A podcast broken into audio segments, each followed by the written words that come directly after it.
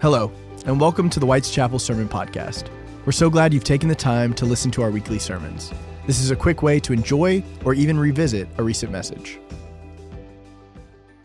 We are continuing our series 23 and Me tonight uh, over the course of the month of January in honor of the fact that it is 2023.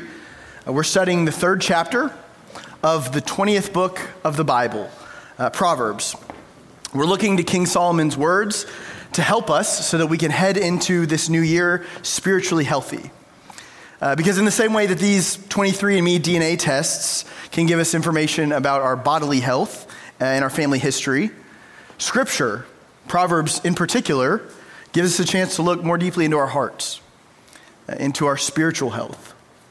And so, over this series, Pastor Sterling kicked us off, and he talked about faithfulness and then last week we talked uh, about trust, and tonight we're talking about generosity, uh, how we use our money, but also how we use things like our time and our resources, anything that God has given us, anything God has blessed us with, how we use those things.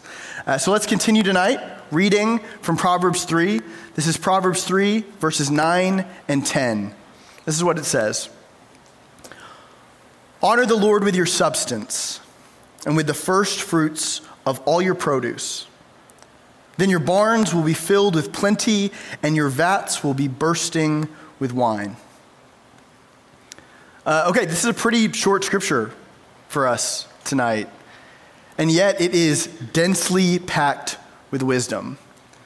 And so here's what I want us to do tonight I want to really dig into these two verses, one at a time, because I want us to see what Solomon has to say to us. Um, Especially because, if, if I'm being honest, these two verses are probably among the most misused in the Bible. And so I want us to be sure that we really understand what King Solomon is saying here. So let's start with verse 9.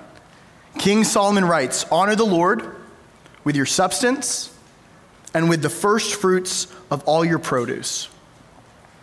Okay, in ancient Israel, to give your first fruits was very literal. It meant you were offering the first produce of a new harvest. So the Israelites were asked to give uh, whatever they had reaped to God. They offered it to the priests, they offered it to the poor. Uh, their first fruits were representative of not only the first, but also the best that they had. And, and it was their way to not only support the faith, support the priests financially, but it was it, it revealed the state of their heart. It went deeper. It was a way for them to symbolically represent their devotion to God. And I love that because it's still so applicable to today. It is as true today. How we use our money, our time, our resources, it shows the state of our heart. And so tonight, one of the first things we have to ask ourselves is do we honor the Lord with our substance? How do we use our first fruits? I saw a great example uh, this week of what this can look like. Uh, I recently had a baby. I told y'all that last week. I showed you a lot of Sadie last week, so uh, none this week. But, uh, but I can tell you that over the last eight weeks, we have, my, my wife Hannah and I have plumbed the depths of every streaming service that exists. Uh, when you have to feed a baby every three hours, you watch a lot of TV. And one of the things that we watched recently was a documentary on HBO about a restaurant called The Lost Kitchen. Some of you may, uh, may have seen this. It's, it's this restaurant in rural Maine in a tiny, tiny town called Freedom. And it was started by Erin French. Erin grew up in Freedom. And Erin has an amazing story that she talks about in the documentary. Uh, she struggled with addiction, she went through a, a really terrible divorce, and she hit rock bottom. And so she had no other option than to move home and live with her mom in her small hometown. But once she got there and got settled and started figuring out what she was going to do with the rest of her life, she decided she wanted to open a restaurant, a restaurant unlike any other. And she called it The Lost Kitchen. And the story behind this place is great. Uh, the Lost Kitchen has no menu. Erin cooks whatever local farmers in her area of Maine offer her. She supports these local farmers and takes whatever they give her and she cooks it. And she cooks it really, really well. And because of that, this restaurant became extremely popular. It became so popular that she needed to hire a bunch of people. But instead of trying to seek out the, the best people, she just hired local women. None of them had culinary experience or waitressing experience or restaurant experience of any kind. They were just local people who lived near her. And still, her restaurant continued to, to get more and more reservations. Well, uh, as it was gaining popularity, someone told Erin that their local post office in town was going to have to shut down. And the post office was one of only two buildings in the downtown. There was the post office and there was the general store. Uh, and so she decided to do something unique. She eliminated the ability for people to make reservations online or by phone for her restaurant. Instead, she requires that you send a postcard to them through the local post office. Uh, and then reservations uh, are given based on a lottery system. So they go through all of the postcards and they randomly select postcards from all over the country. Today, the Lost Kitchen gets over 20,000 postcards a year from people all over the United States who want to eat there. And they only operate five months out of the year, and they only have uh, enough room for 50 people to eat there a night. And so people send postcards to the Lost Kitchen for years, trying to get an opportunity to eat Erin's food. Uh, but because of all of the things she's done, because of her system, the post office in Freedom is now thriving. And the farmers in this rural region of Maine are thriving. And the people of Freedom, Maine, a town with a population of 722, they're thriving. Because Erin French used her substance. She used her first fruits to be generous. When her restaurant began to flourish, she could have capitalized.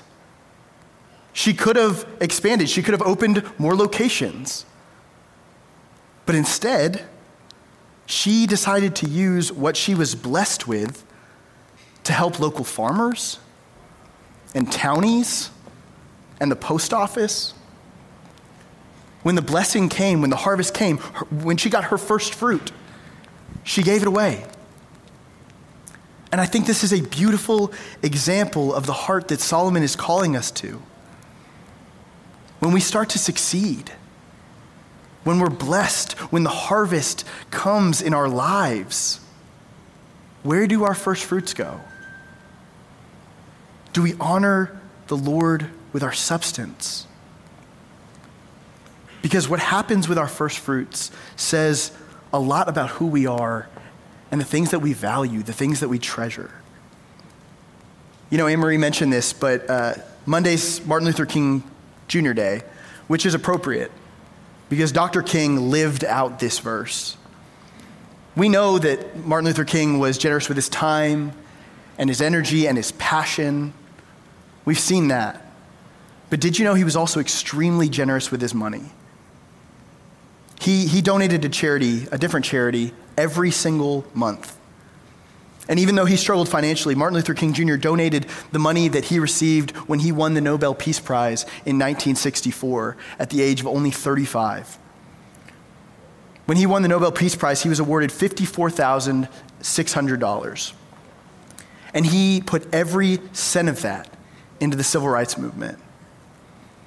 If you're wondering, I did the math. Uh, actually, I just found a website that did the math for me. I'm not going to lie. Uh, but if you're wondering, $54,600 in today's money, adjusted for inflation, is $524,437.22. Half a million dollars. MLK gave away his first fruit. When harvest time came, he was generous. First. That's how he lived his life. Dr. King once said, and this is one of my favorite MLK quotes, which is saying a lot for a pastor, let me tell you. Uh, he says, Life's most persistent and urgent question is what are you doing for others? Or to put it another way for us tonight, what are you doing with your first fruit? How are you honoring the Lord with your substance for others? See, Solomon's advice in verse 9, it's simple. It's to put God first with whatever it is we have to give. Just like Erin French, just like MLK, our money, our time, our energy, our skills. We give the first of it, the best of it, to honor Him. And when we do, we also find that there is reward in it. That's what Solomon says in verse 10. Let's read it again.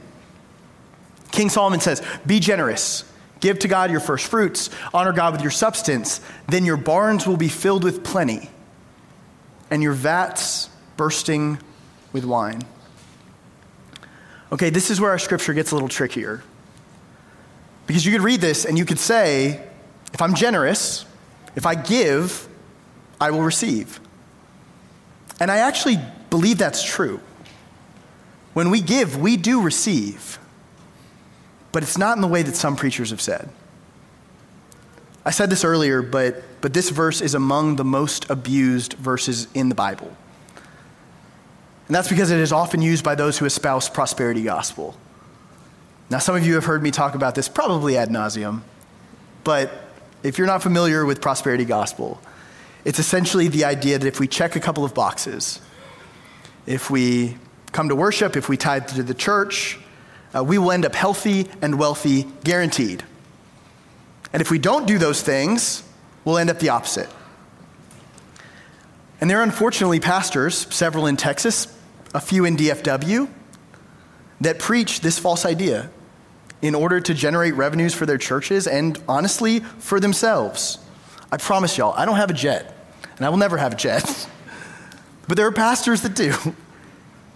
And they use this verse. They use this verse to back it up. They say, Look, it's right here. Solomon says, If we give our money, our barns will be full, our vats will be bursting.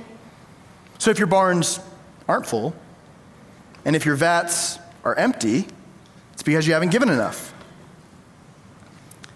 They say we can dictate God and use him as a cosmic ATM. That if we give, we'll get what we want health and wealth and prosperity and success at work and, and the house we want and the car we want and perfect, well behaved kids. But Solomon isn't promising any of that in this scripture. He says there will be reward in giving our first fruit, and I do believe that's true. But it isn't the cheap stuff that prosperity gospel offers. Let me give you an example. When I was a kid, my, my grandparents had a, a little co- condo in Hot Springs, Arkansas. And we would go visit them. And uh, my grandfather was a lifelong Methodist. Uh, he was the former superintendent of schools in Fort Worth. And he and I were big buds. Uh, and so when I would visit, he used to take me to the horse races at Oaklawn Racetrack in Hot Springs. Uh, and I probably shouldn't share this, which is never a good thing when you say that. But uh, I probably shouldn't say this, but uh, whenever we would go, he and I, he would give me $20 and he would let me pick horses and he would go place bets for me. Uh, well, one time uh, we went around the holidays and I was about maybe nine or 10 years old. And over the course of a few races, I lost 19 out of the $20 that he had given me. So there's your lesson on gambling, everyone. Uh, but uh, I learned that it turns out picking the horse with the coolest name, not a great strategy for winning. Uh, anyway, I only had a dollar left, and my papa, my grandfather, told me to go to, to, to pick the horse I wanted to make my last bet with. So I just picked the horse with the greatest odds. It was 30 to 1 or 40 to 1 odds, and by far the biggest underdog. Well, I, I won. And, and I won like $40 off of my $1. And my papa was stoked. He was so excited, he was freaking out. Uh, he brought uh, nine year old me my $40 in winnings, and we left Oaklawn. And as we were leaving, we walked by one of those bell ringers, Salvation Army bell ringers. And without much thought, nine year old me stuffed my winnings in the bucket. Well, later that day, we were at my grandparents' house, and they asked me what I was going to do with my $40 that I'd won. And I told them well, I gave it away. And they were shocked. And they were so proud, and they made a huge deal out of this. They, they told me I'd done great, they loved on me. They gave me like a, a 10 minute lecture about this is what we do as followers of Jesus. Uh, and I'll never forget that. That has stuck with me. Look, nine year old me, I didn't think that much about it before I stuffed my money in that red bucket. It just didn't mean that much to me. But my grandparents taught me that day that it could mean much more to someone else.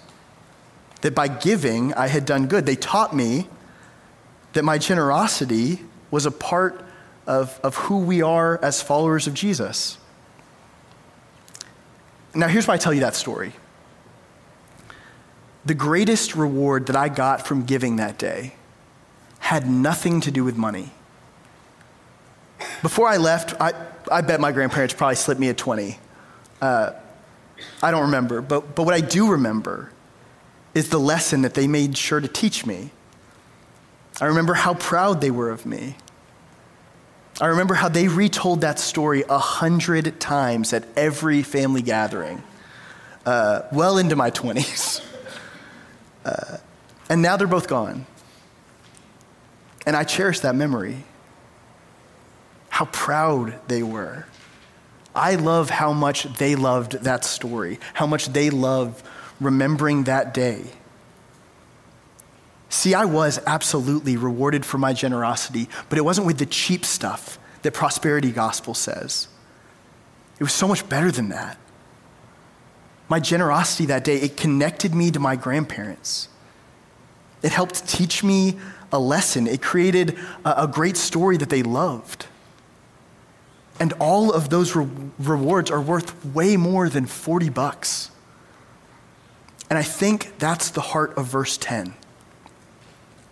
See, prosperity gospel preachers, they, they read the scripture and, and they say that it reveals a way we can transact with God, a way that we can exchange money for the things that we want from God. We give God money, and God gives us success and more money. We don't give God money, and God gives us failure.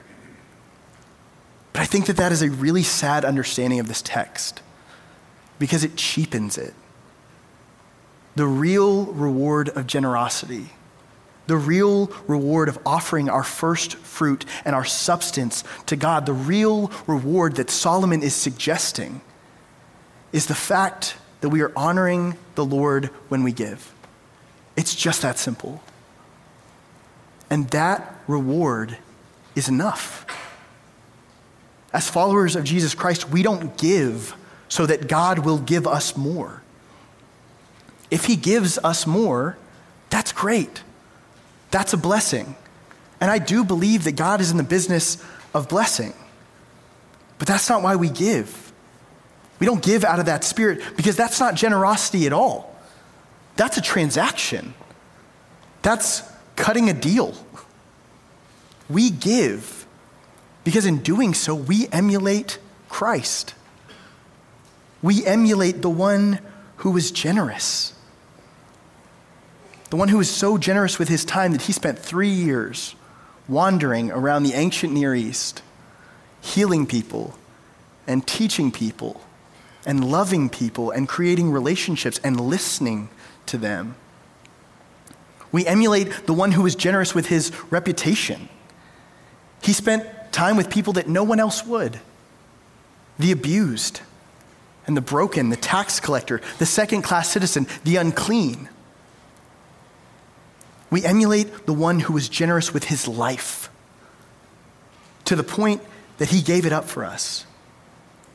He went to a cross and he laid down all that he had so that we might have a path to eternal life.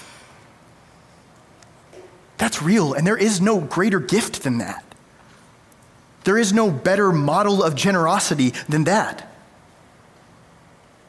And so when we give, we give our first fruit. We give it all. There's nothing we hold on to. We give our substance the way that Jesus did. And the cool part is, in that, we also find reward. We find that when we live lives of generosity like Jesus, like Erin French, like Dr. King. And when we're proud of and encourage generous living, like my grandparents, then we live lives where our barns are filled with plenty. We live lives with vats bursting with wine. Hallelujah. Amen. Will you pray with me?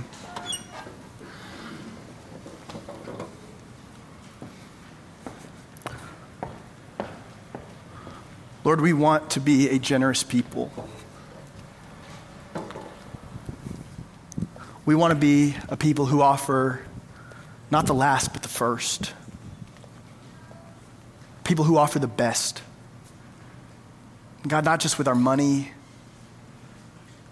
but with everything, with our time. Lord, may we offer you the first fruit of our day, the first five minutes or 10 minutes. God, may we honor you with our skills. Lord, I pray for all of us in this room, all of us who have different amounts of money and different skills and different amounts of time. Lord, help us to find ways to be generous with whatever we have. Help us to honor you with our substance. Lord, we want to be like you. We want to be like your son. Jesus, who is so generous with us, who is still so generous with us, who comes when we call, who listens when we pray, who loves when we feel at our lowest. So, God, help us, help this church, help this world to be more generous, to put you first. We pray this all in Jesus' name. Amen. Thank you for joining us. Please make sure to rate, review, and subscribe so you don't miss new releases. We'll have new podcasts coming out all the time. Be sure to check us out online at whiteschapelumc.com. Please download the WC Life app and follow us on social media to stay up to date with all things WC.